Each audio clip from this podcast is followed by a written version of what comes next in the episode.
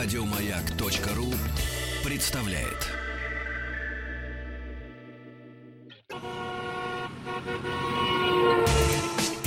Супротек представляет главную автомобильную передачу страны. Ассамблея автомобилистов. Супротек. Добавь жизни. Хорошая была песня в свое время такая. Мы едем, едем, едем в далекие края. Путешествие к пятнице началось. Спасибо за то, что и в понедельник ваши приемки настроены на частоту радиостанции «Маяк». И слушаете вы, слушиваете вы главную автомобильную программу страны «Ассамблея автомобилистов». Кстати, мы принимаем поздравления с Международным днем радио. Главный Поздравляю. Дежурный по ассамблее Андрей Осипов. Спасибо, Да, поздравляю. поздравляю, и поздравляю, да. Да, спасибо Всё, большое. всё, да. Итак, дорогие друзья, ну, конечно же, мы сегодня не обойдем вниманием ваши вопросы, поэтому я напомню, что все средства связи с нами а, нах- находятся на сайте автоаса.ру. Туда же, там есть специальная такая форма, которая очень легка для заполнения, но зато позволит вам задать вопрос, и я непосредственно в прямом эфире постараюсь на него ответить. Но там, кстати, на этом сайте не только форма для заполнения и связи, средств связи с нами, там мнение всех наших уважаемых экспертов по самым серьезным автомобильным вопросам. Вообще куча полезной и интересной информации. Кстати, один из этих вопросов мы сегодня поднимем в самом начале программы. Называется он, я назвал сегодняшнюю тему, по крайней мере, первой части эфира «Во дворе, как на войне». А у нас во дворе, как на войне. А есть такая песня? Я просто Нет, не я решил придумать. Нет, а у нас во дворе есть песни, есть, а у нас во дворе, как на войне, тоже есть. Ну, В смысле, если нет, то вот будет, по крайней конечно. мере. Да. Сейчас мы ее, сейчас Да. мы ее сорганизуем, Да, конечно, вдвоем да. исполним и сочиним. Война во дворах. Да.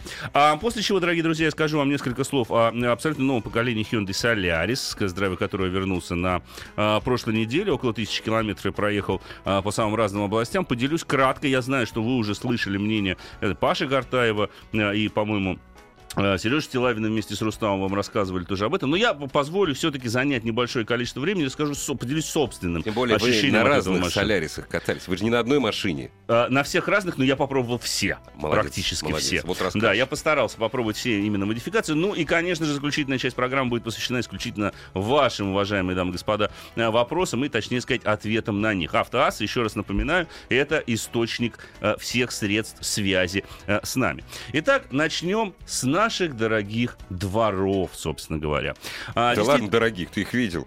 Э, ну, ну, не Ну да, дорогих, но да. таки дворов. Да. Дорогих в том смысле, что они нам дороги. Дороги, да. Как, во-пер- во-первых, место для парковки нашего дорогого автомобиля. Конечно, прежде всего. да. Ведь мы же, э, как, вот мы приехали с магазина, с тюками, нам явно не хочется идти, там, преодолевать несколько даже сотен метров, нам Не хочется, хочется. припарковаться как можно ближе а, к подъезду, и это становится э, такой... Проблемы. Проблемой огромной на самом деле. Вот э, законодатели у нас предлагают сейчас э, оформить штраф в 5000 рублей за парковку на газонах. Я считаю, что он имеет в том числе прямое отношение к парковке на придворовых территориях, потому что зачастую человек приезжает к своему дому, к подъезду, места нет, куда? Вот у меня джип внедорожник, сейчас мы вот в эту кучу, в этот газон, сейчас мы его припаркуем. Он же внедорожник, конечно. Ну, он же Удобно. внедорожник. Для а зачем я себе джип Конечно, купил? Да, конечно. Чтобы на, заехать туда непосредственно. Да. А, на самом деле проблема серьезная. Если мы посмотрим сейчас на социальные сети, на тот же самый там пресловутый YouTube канал, то увидим огромное количество видео, когда люди буквально дерутся около своих домов.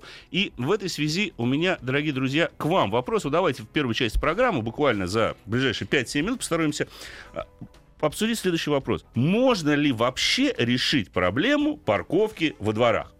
И какие могут быть решения?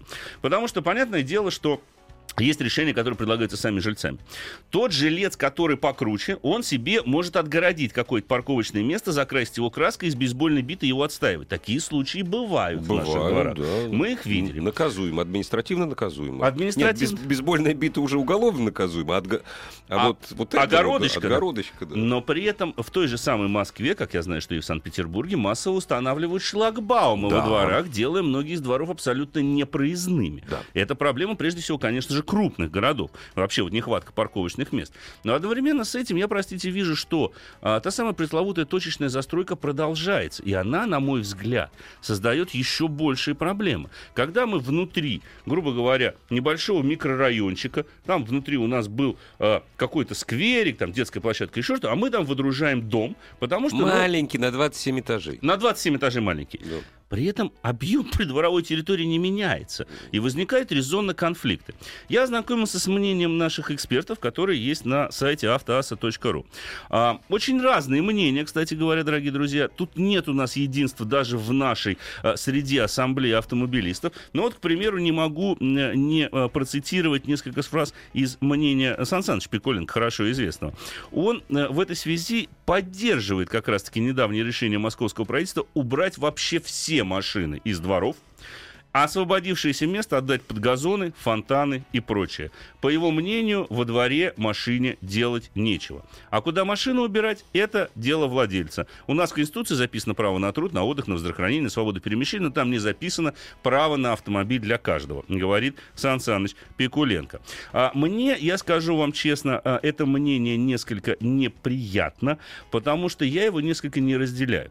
Мне вспоминается идея уже, наверное, десятилетней давности, когда когда столичные власти пытались ввести норматив, что при строительстве каждого жилого дома и бизнес-центра нужно обязательно создавать определенную парковочную емкость из какого-то расчета. То есть какое-то количество парковочных мест на такое-то количество там арендуемых или продаваемых площадей. Ну, ВОЗ и ныне там. Но ВОЗ и ныне там. Этого не будет, этого не будет никогда. Просто mm никогда этого не будет. Когда вот, э, если посмотреть наиболее активно, я не езжу в эти дальние этих, как их, Далеко. А, далеко не езжу да, в Москву, да, вот далекую эту, как ее, новую Москву. В новую Москву. Вот, но время от времени я езжу к своей теще в город-герой железнодорожный, mm-hmm. вот, и проезжаю застройку, вот там такой язык люберец. Там ад. Я там был. Там ад. Да. Просто там дома, по ниже 20 этажей там нет. Земли там нет под парковки вообще. Я не знаю, нет. как они друг друга не переубивали, я не знаю. То есть это, а может, мы это просто не знаем об Может, переубивали уже. Может быть, мы не в курсе просто. Такой же вариант возможен. Возможен. Да. А, то есть, правильно я вас понимаю, Игорь, что, э, на твой взгляд, решение этой проблемы не существует в принципе? Для меня эта проблема вообще не существует. Ты сейчас парковки будешь... во двора? Да. Почему? Я тебе объясню. Ты ставишь машину в охраняемом паркинге или в гараже. Так, а где же вы паркуете Я себя просто не жалею. Смотри. Так. Каждый раз, когда я приезжаю поздно ночью домой, стоять мне негде. Так. Я, собственно говоря, как любой цивилизованный русский или немец, то есть для Германии это естественно, для Берлина, для Бонна, для Франкфурта, ну для Бонна нет, для Франкфурта ситуация. Я ставлю машину в лучшем случае в 200 метрах от своего двора, угу. в худшем иногда бывает до километра. И не парюсь вообще. Угу. Это первое. Второе. Так. Если мне не хочется этого делать, то есть э, я могу, я этого не делаю никогда я могу поставить машину э, в подземный паркинг. Он у меня во дворе есть. В mm месяц я буду отдавать порядка трех тысяч рублей. Это очень хорошо.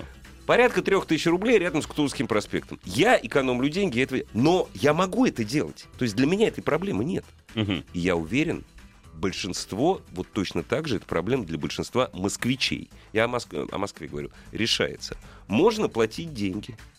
Угу. Можно платить деньги. Можно ставить машину черти где.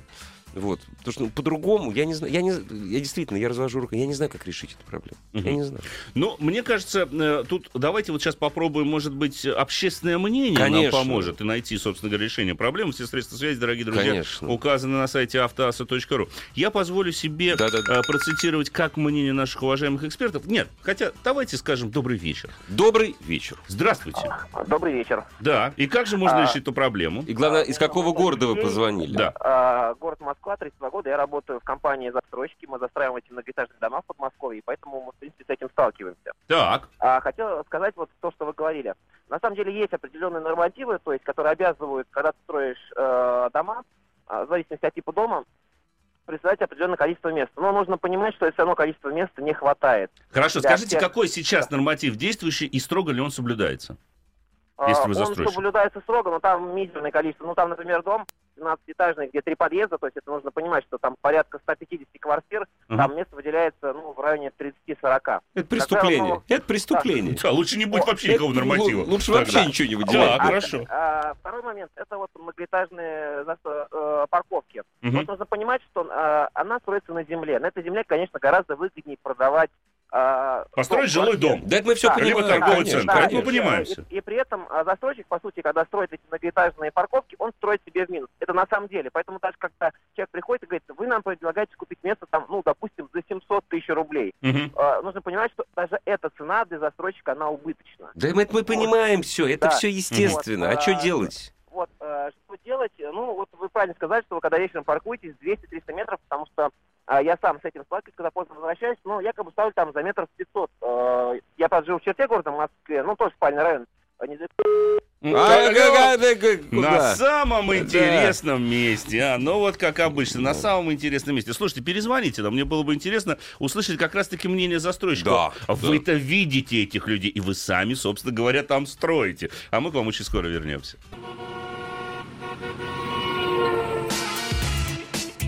Главная автомобильная передача страны. Ассамблея автомобилистов. Продолжаем разговор. Да, продолжая тему парковках. С одной стороны, действительно, э, проблема-то сложная. Обеспечить парковочными местами каждого жильца многоквартирного дома практически нереально. Особенно Но- если этот дом уже построен давным-давно. Но вот вопрос. А, Во-первых, означает ли это, что мы должны вообще отказаться от создания парковочных мест, а просто строить дома, оставив вопрос парковки на придворовых территориях на усмотрение самих, собственно говоря, жильцов. И бандитских разборок. Вот. И бандитских разборок. Потому что И когда нет. предлагают, ребят, вы договариваетесь сами между собой... А мы обратимся к Конституции, Андрей. Несмотря на то, что я не являюсь сторонником всеобщей совсем автомобилизации, допустим, глядя на Одинцову, что там просто ад. Да. Но и хожу много пешком, у нас социальное государство, извините. Государство должно пойти навстречу своим городам. Вот тут Денис пишет. Надо развивать общественный транспорт и выживать лично из городов. Выживать никого не надо. Вообще ниоткуда и не надо. никогда. Не надо, понимаете? Конечно. Если народ хочет ездить на автомобилях, пойдите ему навстречу. Потому что Юрий Михайлович только кричал вообще насчет народного паркинга. Вот именно. Это было вранье чистейшей воды. И что реализовано из этого? Ничего, Ничего не практически. реализовано. Нет, но несколько народных паркингов построено, потому что в одном из них я паркую машину. И, кстати, Тебе для информации, тебе повезло. я плачу 4 тысячи рублей в месяц на то, что ставлю на улице вокруг, Вокруг этого нар- паркинга. народного паркинга. Народного паркинга. Да. Потому что мест внутри уже, Уже нет. давным-давно То есть нет, я да. его снимал когда-то, оно, было, оно Да. сейчас продано. Вместо 350 оно было продано теперь за 600 тысяч Нет, рублей старик, а ты продали. вспомни, когда появилось несколько народных, они были практически все скуплены в инвестиционных целях. В течение минут 15. Вот так вот. Понимаешь, как, И ушло. как, как билеты Да. на группу Аба, которая решила, ну, к примеру, Воссоздать. собраться. да. Да. Да, это все равно, что Да. это Битлз в- Да. в- в- в- снова Так приедут что, ребят, Москву, у нас социальное государство по Конституции. Хотелось бы, чтобы оно и было социальным. Да. Здравствуйте. Добрый вечер. Алло. Алло, алло. Да, добрый вечер. Да, да, добрый вечер, Михаил Москва. А, вот живу в Печатниках, и у меня вот сейчас все улицы сделали часть платными, а часть просто запрещена парковка. В печатниках.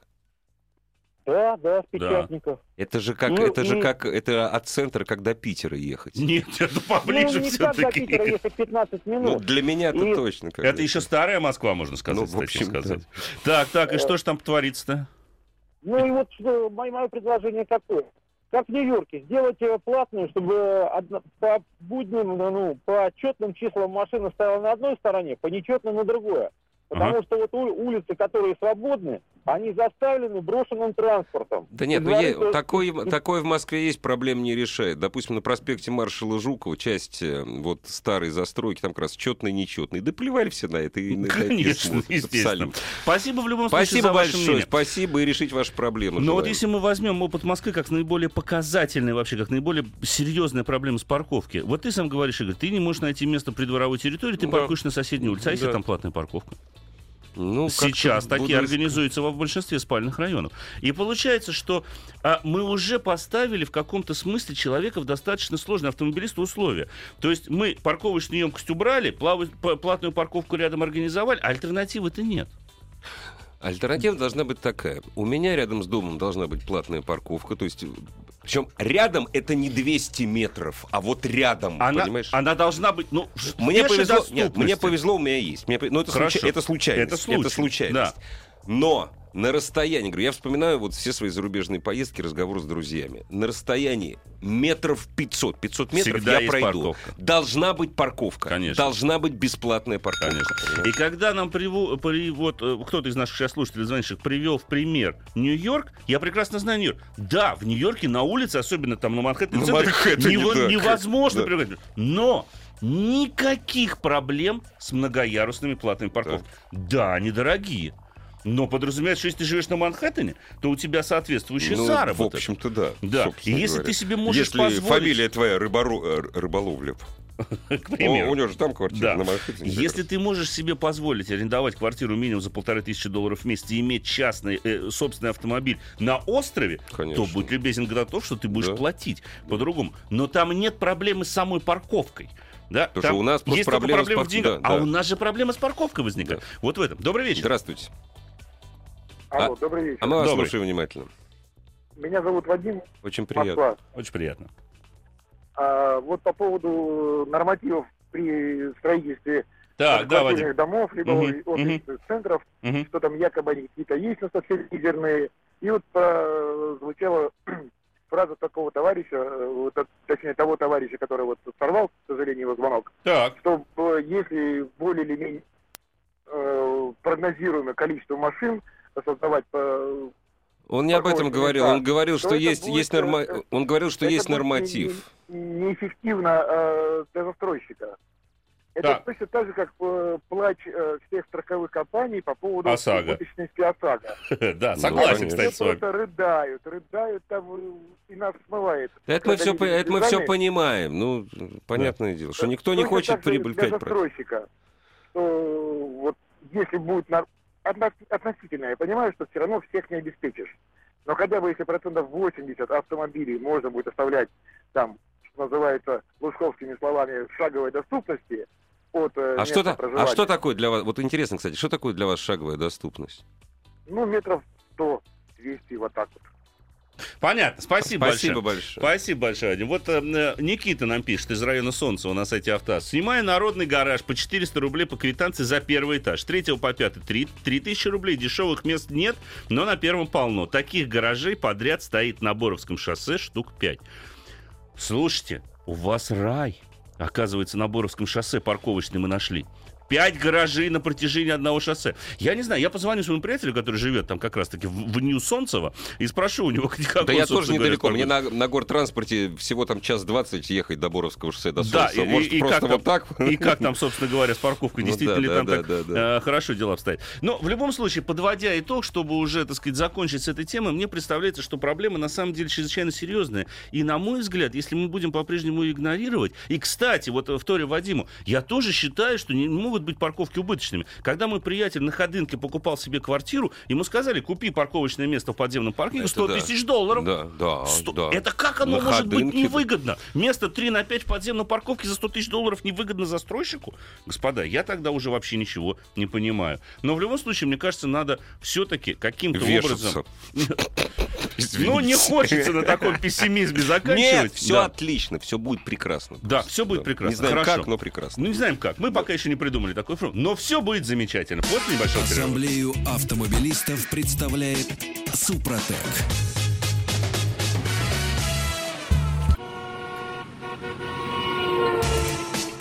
Супротек представляет главную автомобильную передачу страны. Ассамблея автомобилистов. Супротек. Добавь жизни.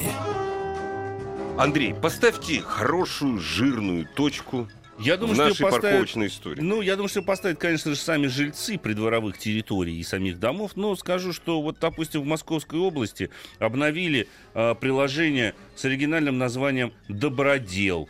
Теперь при помощи этого мобильного приложения можно отправлять фотографии неправильно припаркованных на газонах автомобилей. Через два месяца ожидается новое обновление. Можно будет отправлять автомобили, э, фотографии автомобилей, припаркованных рядом с соответствующими дорожными знаками. Но это через некоторое время только должны обновить для этого приложения добродел. Ну, вот прелесть Затем какая-то. закончим Да. с этими парковками. Согласен. Я думаю, что уже, уже довольно. И перейдем э, непосредственно, собственно говоря, к автомобилям, дорогие друзья. Пока я буду недолго, надеюсь, что рассказывать о новом поколении Но Hyundai ёмко. Solaris, но постараюсь кратко, емко, э, сжато.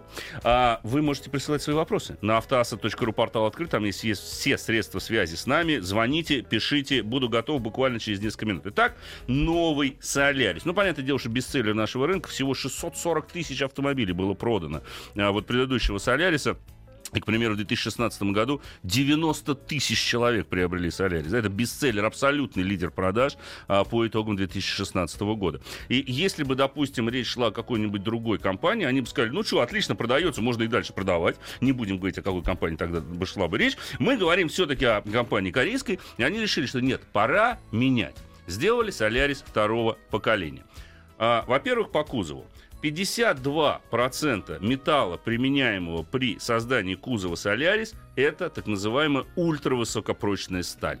И именно высокопрочная сталь, а, что самым положительным образом сказалось прежде всего на жесткости кузова. К сожалению, при нам мне так и не удалось выведать у представителей компании, насколько же она подросла в процентном отношении по сравнению с предшественником, но могу сказать, что по ходовым ощущениям жесткость кузова выросла ну, существенно и очень, по крайней мере, ощутимо. Это чувствуется прям, да? Это чувствуется действительно по рулежке. Об этом чуть позже скажу. Скажу пока, что по сравнению с предшественником габаритные размеры подросли на, 30 санти- э, на 3 сантиметра или на 30 миллиметров. Машина стала длиннее, ровно настолько же подросла колесная база и ровно настолько же увеличилась ширина. Но немножечко на один буквально а, сантиметрик а, уменьшилась высота автомобиля. Ну, потому что голова уменьшается у нас. нормально. Наверное. А, так вот, а, конечно же, увеличение колесной базы не только положительным образом сказалось на пространстве внутри, потому что заметно подросло пространство для ног задних пассажиров, но, к сожалению, уменьшилось пространство для их голов.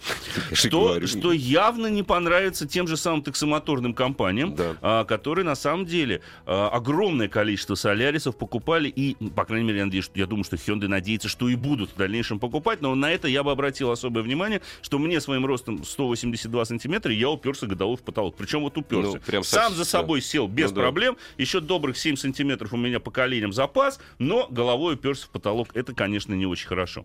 А, сиденья автомобиля абсолютно другие. Это тоже важно отметить, поскольку на предыдущий Солярис было немало нареканий именно в плане комфорта. Теперь другой наполнитель сиденья, сами, сами сиденья абсолютно другой профиль имеет, достаточно удачно, несмотря на отсутствие э, регулировки поясничного подпора. Я, проехав около тысячи километров за рулем самых разных модификаций этого автомобиля, должен сказать, что в принципе усталости не чувствуешь. Сбоку держит нормально. да? Сбоку держит, боковая поддержка есть, все необходимые регулировки, включая регулировку по высоте, есть. И самое главное, увеличился диапазон регулировок, Ага. продольный, особенно диапазон регулировок сидения.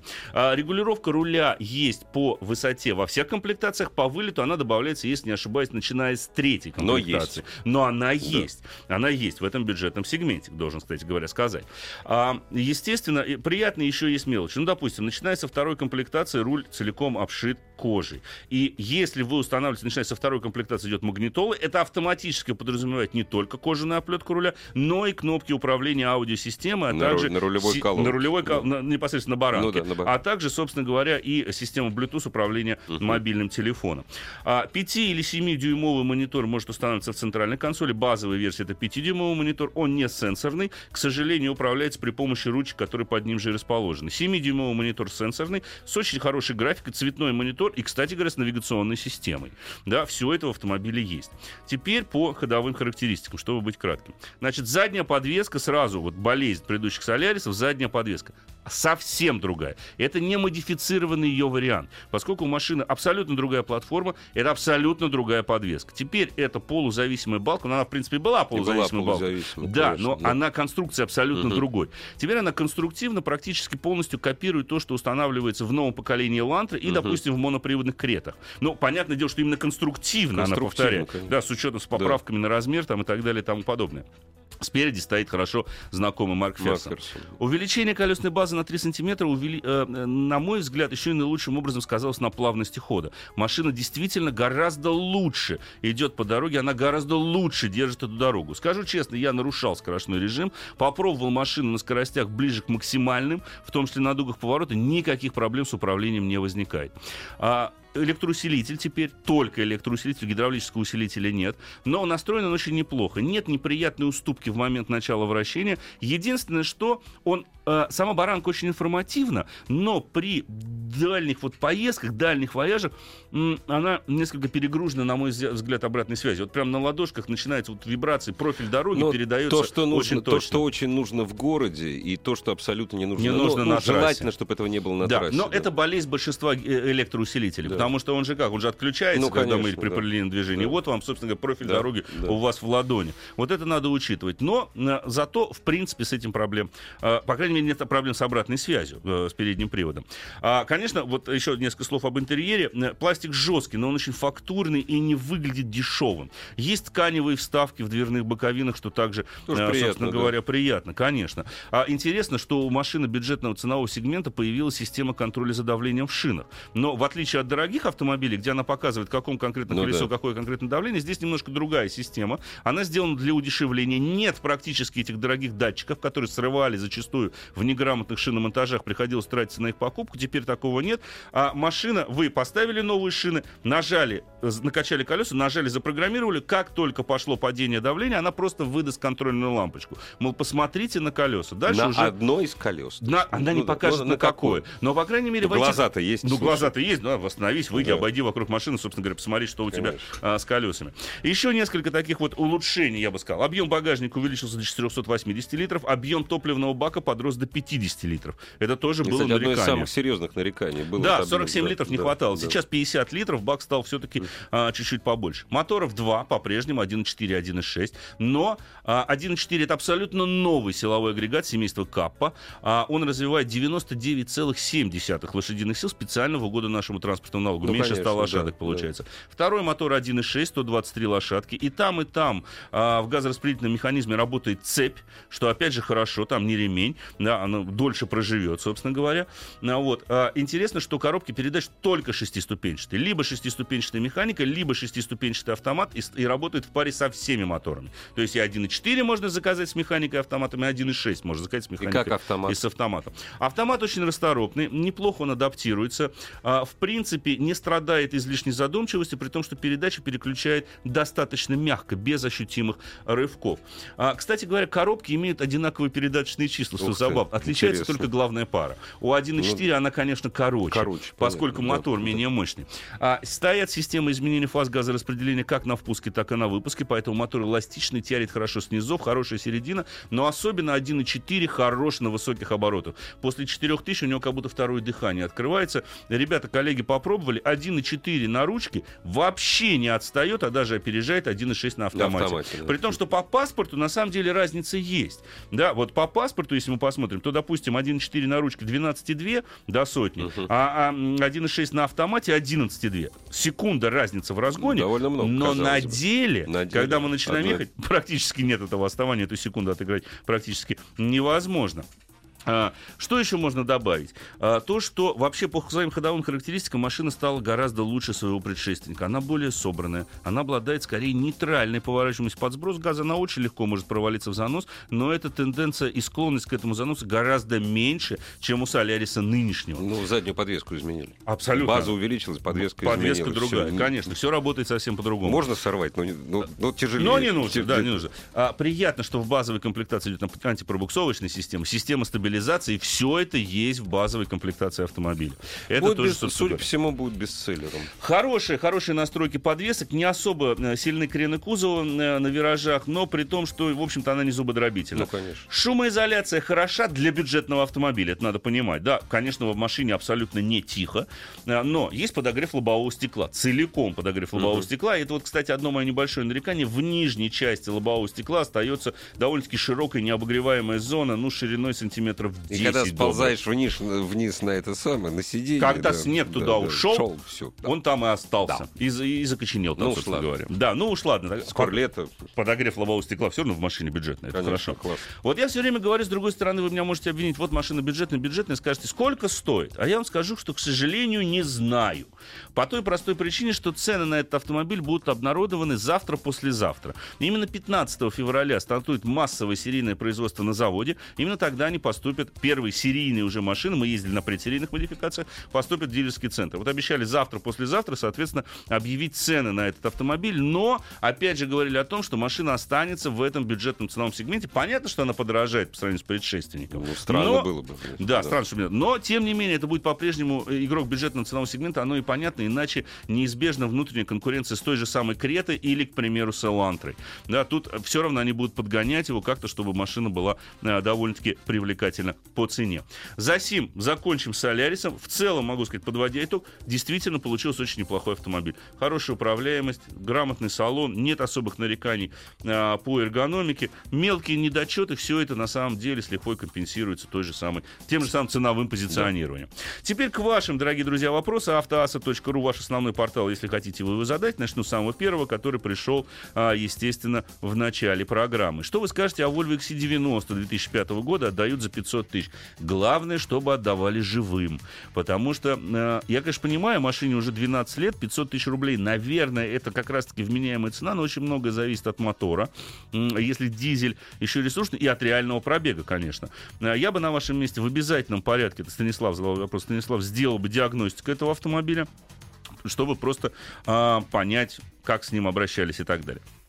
Интересно услышать Семена мое мнение о Land Rover Discovery Sport. Он а, может приобрести этот кроссовер по цене практически равной а, цене кроссоверов корейских производителей Kia Sorento, Kia Sportage и так далее. Что предпочел предпочли бы вы? Ну, то есть я. Land Rover в базовой комплектации, либо кореец в топовой. Ну, давайте так. Если Land Rover в базе, Land Rover Discovery Sport в базе и Kia Sportage в топовой, то однозначно Land Rover Discovery Sport. Потому что Kia Sportage это автомобиль с ватой между руля. Если мы будем сравнивать Land Rover в базе и Kia Sorento в топе, что, кстати, не факт, что пересекается. Мне кажется, Соренто в топе даже по- по- подороже будет. То тогда лучше взять Соренто. По той простой причине, что он больше по, по объему внутреннего пространства и а, насыщенность опциями, если можно так выразиться, в этом автомобиле с учетом той же самой цены будет Но если больше. только в топе. Но если только в топе. Потому что мое мнение о Discovery Sport, что это в принципе очень неплохой автомобиль, хотя я соглашусь с вами, Семен, в одном.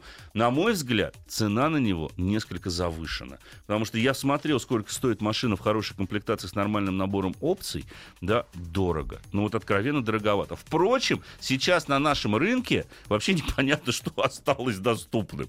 Да, это, конечно, э, грустно.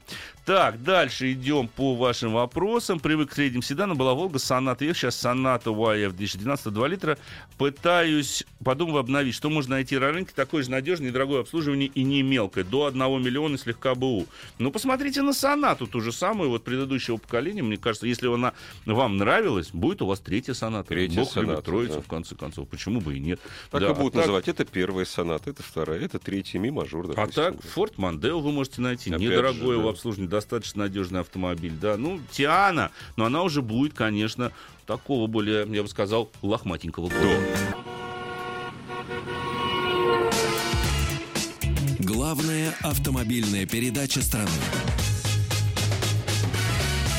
Ассамблея автомобилистов. Ваши сообщения на сервис Viber, WhatsApp по телефону, который вы найдете на сайте автоаз.ру. Разумеется, ждем живого человеческого по телефону. Нам бы хотелось услышать голос. Да! Который нас спросит, наверное, извечный вопрос, чего Чего ждать. ждать? А вот Да. у меня есть такой уже Давай. записанный. Зачитайте. пожалуйста. Крайслер Voyager восьмого года после 200 тысяч. Чего ждать? Скажи уж сам, знаешь. Следите за машиной просто-напросто. Ну, 200 Вам ничего тысяч- больше не остается. да? Да, 200 тысяч, конечно, большой пробег для автомобиля, но, в принципе, в надлежащем уходе там Да. ресурсные моторы, неважно, дизель или бензин, а, должны проходить долго. Виталий из Санкт-Петербурга спрашивает нашей помощи в выборе нового кроссовера. Полный привод, Кашкай вариатор, Тусан, автомат или Спортаж. Про Спортаж я уже все сказал. А, Кашкай или Тусан. Хм, сложный выбор. Но вы знаете, э, посмотрите, какой автомобиль лично вам нравится больше. Потому что, на мой взгляд, по потребительским свойствам, что Nissan Qashqai, что Hyundai Tucson плюс-минус э, сопоставимы. Кашкая вариатор сейчас стал достаточно надежным. А, ну, там есть э, те же самые дизеля, они в, прич- в принципе есть у Тусана, но у Тусана ставится нормальный гидротрансформатор, ну, точнее, гидротрансформаторный автомат, вот так вот, Вот и так, скажу, да, да. да. Но есть, правда, один мотор 1.6 турбо, 177, по-моему, лошадиных сил. Вот он идет а, с коробкой с двумя сцеплениями на Тусане. Но я бы его не рекомендовал, потому что Тусан лучше, на мой взгляд, это двухлитровый дизель. Это такой очень, очень неплохой вариант. Либо двухлитровый бензин с автоматом. Лучше, конечно, дизель. А у Кашкая, ну, смотрите сами, какая машина лично вам больше по вкусу. Так, перейдем дальше. Хочу купить BMW 3 либо 5 серии 2013 года. Какой двухлитровый дизель двухлитровый двигатель надежный или нет? А, бензин. Какой двигатель лучше выбрать? Бензин, дизель, объем? Хм. Ну, я думаю, что поскольку речь идет о либо трешке, либо пятерке 2013 года, лучше выбрать тот двигатель, на который хватит денежных знаков. Мне кажется, это будет правильный а, выбор. Что-то мне подсказывает, что по объему, конечно, 2013 года будет трешка а, привлекательный. А, вообще для драйва я бы, наверное, рекомендовал трешку. Понятное дело, что их сравнивать эти машины нельзя, но они разного класса. Трешка, трешка, пятерка BMW. А двухлитровый двигатель, ну, более или менее надежен. А, Лучше взять дизель, он пооборотистей. А, Ну, требователен, конечно же, к качеству топлива. Ну, это, в общем-то, ко всем моторам BMW относится. Тут уже ничего не поделаешь. Но поэтому, смотрите сами, главное, мне кажется, понимать, что BMW машины, на которых медленно не ездят. И Даже 2013 года, скорее всего, этот автомобиль будет уже не в лучшем, скажем так, техническом состоянии, собственно говоря, находиться. Вот. Но, тем не менее, тем не менее. Так, перейдем теперь э, к чему? К Вайберу мы перейдем. Знаешь, вот э, Прочитайте, а то у меня WhatsApp несколько, что-то не- отвалился. несколько раз уже приходят вопросы, несколько раз, по-моему, на него отвечали. Passat 66 дизель. Так. Универсал, пробег 150 э, тысяч, стоит ли покупать? Если он находится в нормальном техническом состоянии, почему бы и нет? Ну, 150 тысяч. Ну, 150 тысяч, да, уже. опять Смотря же, где цена он качество, прожил да, эти где он- 150 да. тысяч. Если он их в Германии накатал, Да, так и вообще это тогда, нич- в принципе, ничто. ничего страшного. Да, Да, да. А вот если все 150 тысяч он жил в нашей стране, вот это уже, конечно, может быть, как говорится, трики. Это, знаете, человеку хорошо в нашей стране, а машине плохо. А машине плохо. Стоит ли покупать Peugeot Partner 2011 года бензин? Или придется ли ее все время ремонтировать? Пробег 70 тысяч. Хм.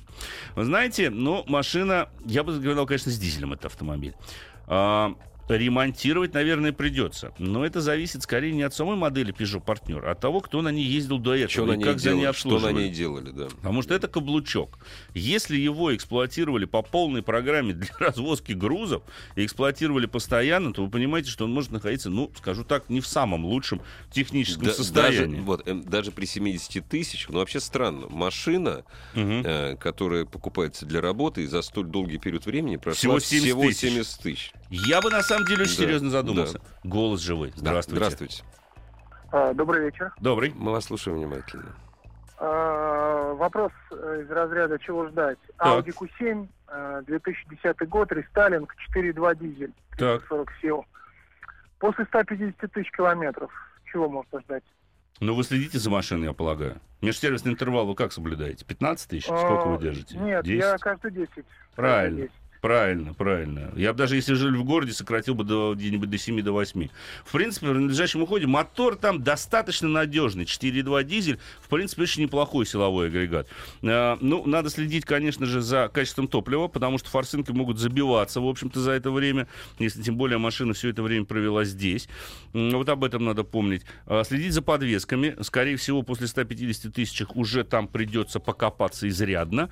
А, Система полного привода там квадровская, фирменная, хорошо работающая, механическая. Не должно быть с ней никаких проблем. Ну, если вы, конечно, активно не дрифтили каждую зиму, там, я не знаю, не И- и ездили летом. боком. И лето. Особенно лето. Зимой еще ладно. А вот летом уже, собственно говоря, хуже.